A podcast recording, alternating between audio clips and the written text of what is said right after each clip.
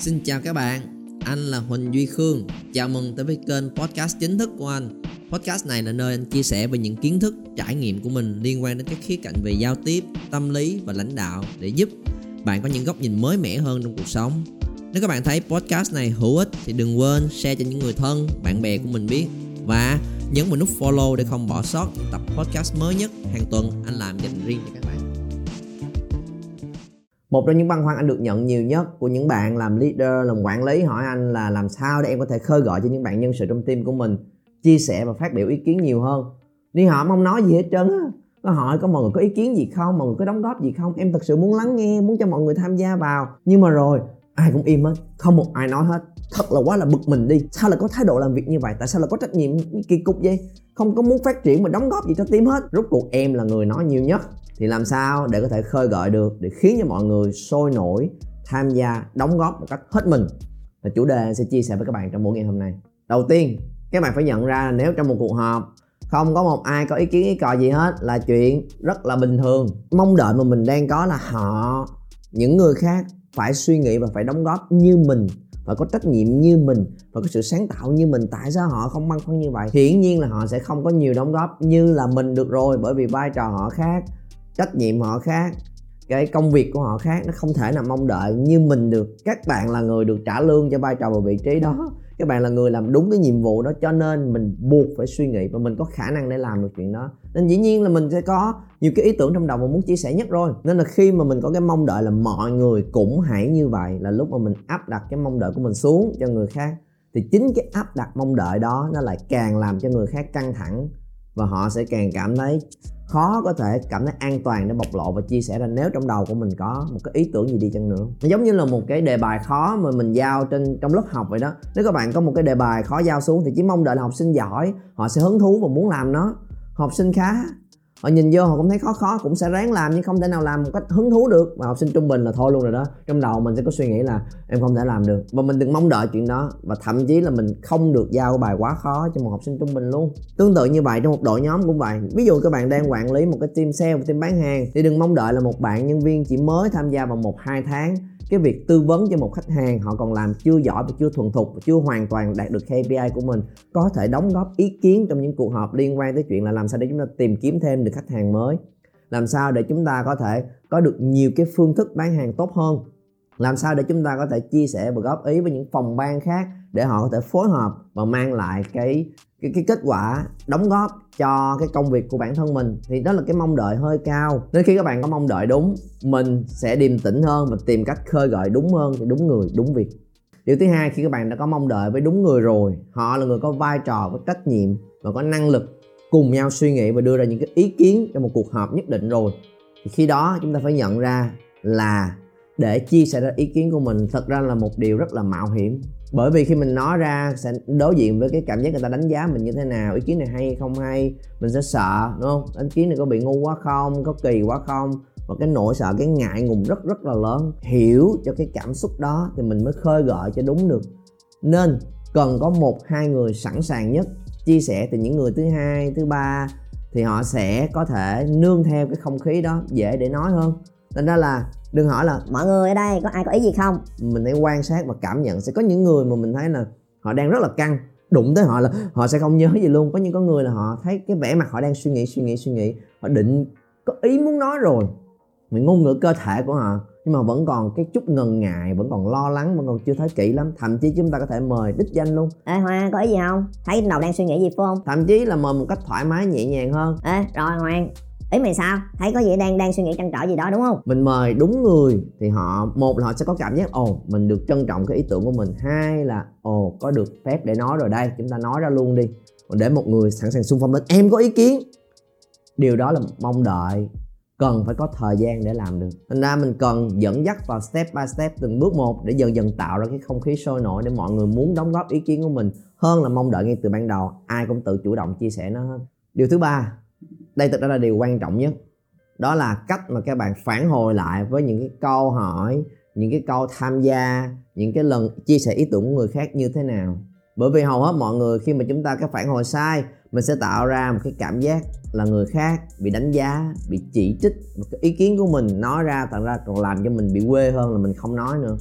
Đây là thứ mà khi họ đã trải nghiệm từ thời còn còn đi học á nó bây giờ các bạn có nhớ là hình ảnh là đôi khi có một số thầy cô cũng muốn kêu gọi học trò của mình hỏi nhưng mà họ lại không trả lời một cách hết mình. Nhưng mà họ là cái em là tôi giảng xong rồi có ai có băn khoăn gì không? Ai có câu hỏi gì không? Dạ em có câu hỏi. Và hỏi được một câu. Và giáo viên sẽ nói là cái đó mà em cũng hỏi là nãy giờ em không tập trung lắng nghe tôi giảng nãy giờ sao? Không có để ý gì hết. Cái đó về tự suy nghĩ lại. Câu hỏi này quá vớ vẩn. Câu hỏi này tự tìm hiểu đi. Cái gì? Em đang cố tình thách thức tôi hả? Có một số tình huống mà chúng ta được uh, lớn lên mà có một cái số nơi mình đã từng có trải nghiệm dám đưa ra ý tưởng của mình và ý tưởng nó bị bập.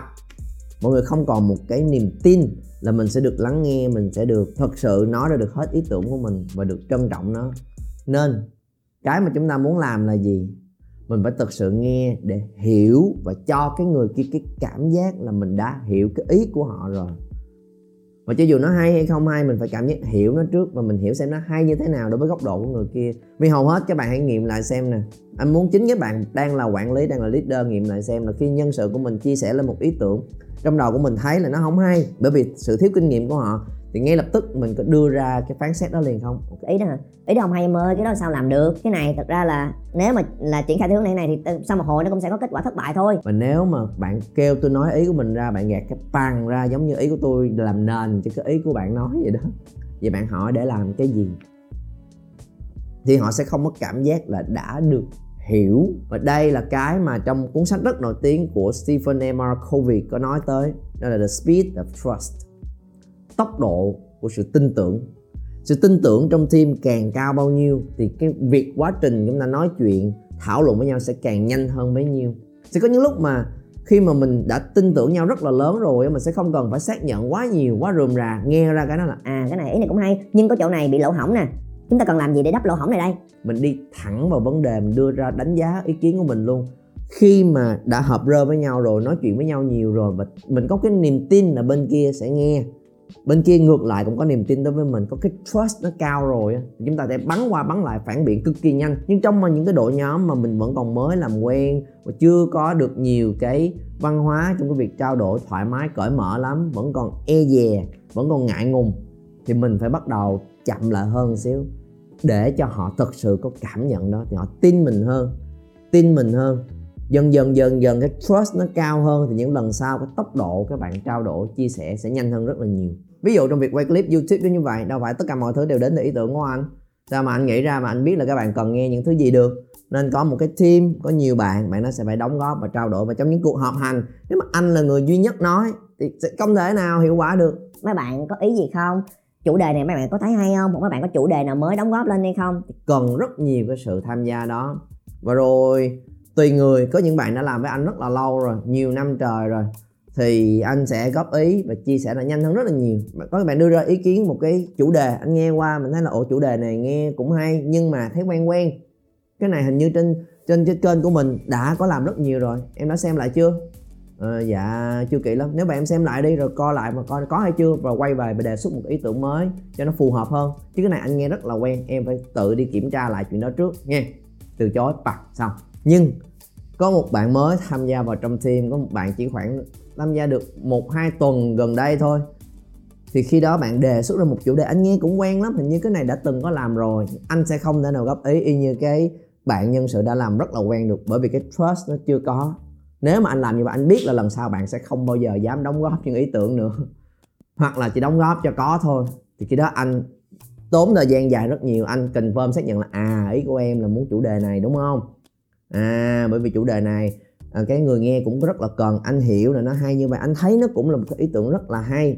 Không phải là không quay được mà cái ý tưởng này anh sợ là nó đã trùng với những clip đã có trước kia rồi thì khi mình quay thì nó uổng cái ý tưởng của em.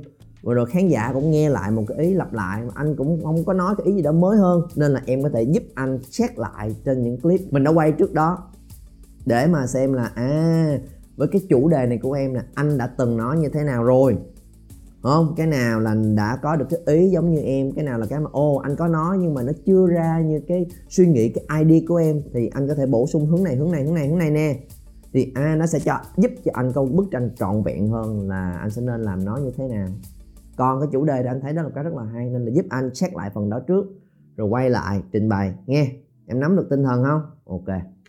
Thì đó là cùng một cái hướng mà anh reject cùng muốn là anh sẽ từ chối cái ý tưởng đó bởi vì không phù hợp. Mà cách mình phản hồi để mình làm cho người khác nhận ra là mình đã hiểu họ như thế nào, cần phối hợp ra làm sao. Và mình thật sự rất là trân trọng cái ý tưởng đó. Nó sẽ khiến cho người khác trust hơn. Và khi chúng ta đã trust hơn, có cái được sự tin tưởng cao hơn, lần sau họ sẽ tiếp tục đóng góp, tiếp tục chia sẻ. Và tới khi làm quen rồi, mình sẽ rất là nhanh. Không này không được. Giờ tự làm lại đi thì khi đó các bạn sẽ triển khai công việc của mình hiệu quả hơn và rồi cái mối quan hệ cũng sẽ gắn kết với nhau nhiều hơn. Nên anh cho các bạn một câu hỏi nè, với vai trò là nhân viên đã từng tham gia vào một cuộc họp, từng tham gia vào một cuộc thảo luận hoặc từng tham gia vào một cái buổi học nào đó mà cái người mà chủ trì cái cuộc họp đó rất là muốn khuyến khích mình chia sẻ ra nhưng mình không nói bởi vì lý do gì? Các bạn comment xuống phía dưới xem có phải giống như những cái mà anh chia sẻ nãy giờ không? Không, hoặc là có những cái cảm giác nào đó không? Comment chi tiết xuống phía dưới xem để những bạn ở vai trò quản lý vào nhìn có thể coi và hiểu được chúng ta hơn là à đúng là như vậy. Chính xác anh ơi, em ngại chỗ này nè, em băn khoăn chỗ kia nè. Đúng rồi, lần trước khi mà em nói cái ý kiến này ra và bị dập tập nên là sao em dám nói nữa? Chia sẻ câu chuyện với nhau xuống phía dưới xem để phía quản lý có thể hiểu mình hơn. Và những bạn đã là quản lý rồi, các bạn dự định sẽ ứng dụng kiểu nào và nhận ra cái lỗi sai gì của mình trong cách mà mình khơi gợi, phản hồi, chia sẻ với nhân viên của mình không? Để mà khiến cho họ bị tắt cái ý tưởng luôn mà đầu họ không muốn nói ra những ý của mình mong muốn nữa. Cũng có thể comment xuống phía dưới để rút kinh nghiệm cùng với nhau. Và rồi, quyết tâm sẽ ứng dụng một thứ thôi, cho có lần họp sắp tới, cho có lần gặp gỡ gần nhất mà mình có trong công ty, trong môi trường và những mối quan hệ của mình nên nếu hiện nay những bạn nào đang là quản lý, đang là leader và đang gặp những khó khăn giống như vậy luôn, và các bạn muốn biết một cái con đường rõ ràng và toàn diện hơn trong cái việc không chỉ là khơi gợi nhân sự của mình, mà là sự gắn kết mọi người lại với nhau đúng cách để đạt được hai mục đích đoàn kết hơn và có kết quả cao hơn trong team thì làm sao cân bằng được giữa hai yếu tố này? Thì có thể đăng ký tham gia buổi workshop của anh. Trong buổi ngày hôm đó anh sẽ dành ra hơn một tiếng đồng hồ để chia sẻ với các bạn cái lộ trình step by step cụ thể từng bước một, cách làm nó như thế nào. Thì chính kinh nghiệm của anh trong hơn mười mấy năm làm việc với rất nhiều những đội nhóm khác nhau. Nên click vào đường link phía dưới, đăng ký giữ lại chỗ cho mình và hẹn gặp lại các bạn trong lớp học.